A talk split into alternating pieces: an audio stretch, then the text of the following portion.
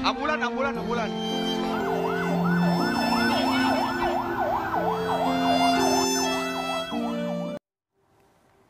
Proses evakuasi warga terdampak di lokasi Desa Cugenang, Desa Cijedil, Cianjur terus dilakukan pasca sehari gempa yang mengguncang Cianjur 21 November kemarin.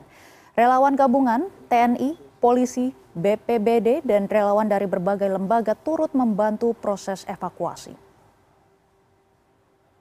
Ya, pagi hari ini adalah hari kedua di mana tim evakuasi yang dibantu oleh TNI dan juga uh, kepolisian, kemudian juga tenaga medis, Satpol PP, BNPB dan segala uh, kementerian uh, lembaga yang saat ini uh, berusaha untuk bantu membantu untuk mengevakuasi uh, korban yang di tempat saya berdiri ini adalah di Kampung uh, Cigenang Desa Cijendil. Dapat Anda saksikan saya akan menunjukkan kepada Anda di belakang ini adalah kondisi uh, rumah warga uh, di mana uh, sudah porak-poranda uh, sejak uh, gempa uh, magnitu, uh, dengan magnitudo 5,6 yang kemarin siang mengguncang uh, daerah Cianjur ini, tepatnya di uh, kampung uh, Cugenang ini, dan bisa terlihat bahwa ini sudah uh, hancur, di mana ada uh, sepeda motor, kemudian juga rumah-rumah warga. Diperkirakan ada sekitar lebih dari 30 rumah uh, di kawasan yang di tempat saya berdiri ini uh, tertimbun uh, longsor begitu. Dan menurut informasi dari warga uh, yang uh, saya wawancarai tadi sebelumnya,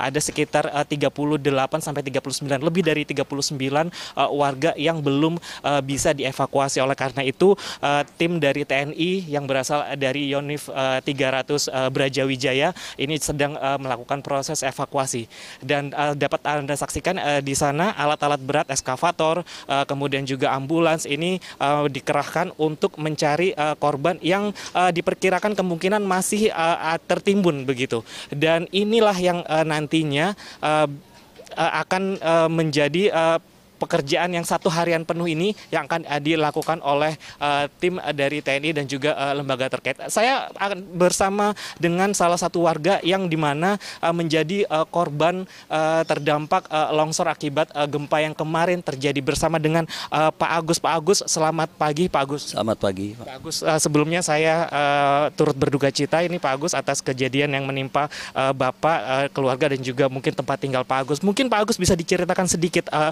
bagaimana bagaimana kejadian pada saat itu dan uh, apa saja yang uh, kalau boleh tahu ini Pak Agus yang uh, saat ini Pak Agus alami begitu? Mungkin uh, uh, rumah atau mungkin juga keluarga bagaimana keadaannya? Alhamdulillah kalau keluarga saya kakek saya uh, selamat sama adik saya. Kebetulan pas kejadian saya lagi di sekolah uh, dengar uh, tadi malam saya sudah uh, ngobrol ketemu sama orang tua saya. Jadi pas kejadian itu orang tua saya habis sholat Pak pas habis sholat itu terjadi guncangan sangat besar. Kemudian uh, bapak saya langsung ngambil adik saya dilempar ke sebelah sini. Kebetulan di sini uh, pondasinya masih baru. Ya pondasi ini masih baru. Alhamdulillah selamat. Terus uh, kalau orang tua saya emang tertimpun sama reruntuhan uh, rumah. Karena rumah saya yang di sini habis semua rata. Alhamdulillah orang tua saya bisa berdiri bisa berlari loncat. Uh, jarak sepul, uh, berapa detik itu tanah yang dari belakang itu langsung menutup rumah kita semua dan rumah warga di sini. Kebetulan saudara uh, saya juga enam orang yang belum diketemukan, satu yang sudah diketemukan dengan uh, di rumah jenazah itu tadi malam sudah tidak bernyawa. Dan terus rekan-rekan saya, teman-teman saya juga masih banyak yang belum ditemukan, terutama istri dan anaknya masih tertimbun sampai hari ini. Jadi belum ada kabar. Gitu. Minta doanya aja, semoga uh, semua yang meninggal diterima iman Islamnya, ya keluarga yang ditinggalkan semoga diberi ketabahan, saja. Baik, terima kasih Pak Agus. Saya juga turut berduka cita atas kehilangan yang Bapak Agus alami. Tapi uh, Mbak Pak Agus bisa menunjukkan di mana lokasi uh, rumah Pak Agus ini uh, yang uh, sampai saat ini yang uh, menurut informasi dari Pak Agus tadi uh, ada di daerah sekitar sini ya Pak ya? Ini ini habis Pak yang di sebelah itu kita sudah tidak ada apa-apa Pak. Ya. Kebetulan di sebelah sini ke, ya, pas sini, ya? ya pas kejadian kakek saya ada di sebelah sini Pak. Di hmm. samping rumah ini Pak. Jadi habis sekarang. Ya udah tidak ada yang tersisa barang-barang pun sudah habis semuanya Pak terbawa longsor gitu Pak. Baik Pak Agus, terima kasih banyak atas informasinya. Uh, saya doakan uh, apa yang terbaik yang uh, saat ini uh, Pak Agus dapatkan sambil juga nantinya uh, akan ada bantuan yang pastinya uh, Pak Agus uh, dapatkan. Terima kasih banyak Pak Agus.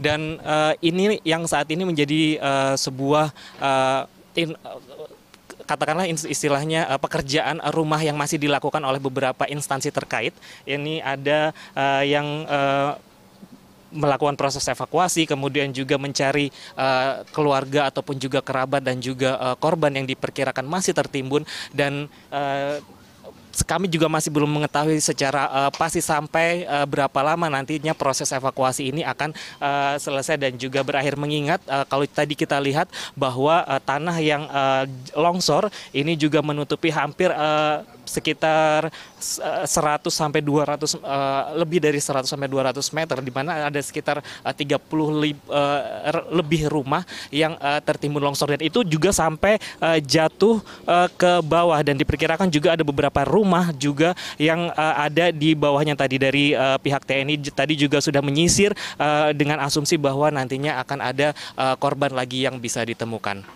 Raff Kafi, Fikri Adin, Kampung Cugenang, uh, Desa Cijenil, Cianjur.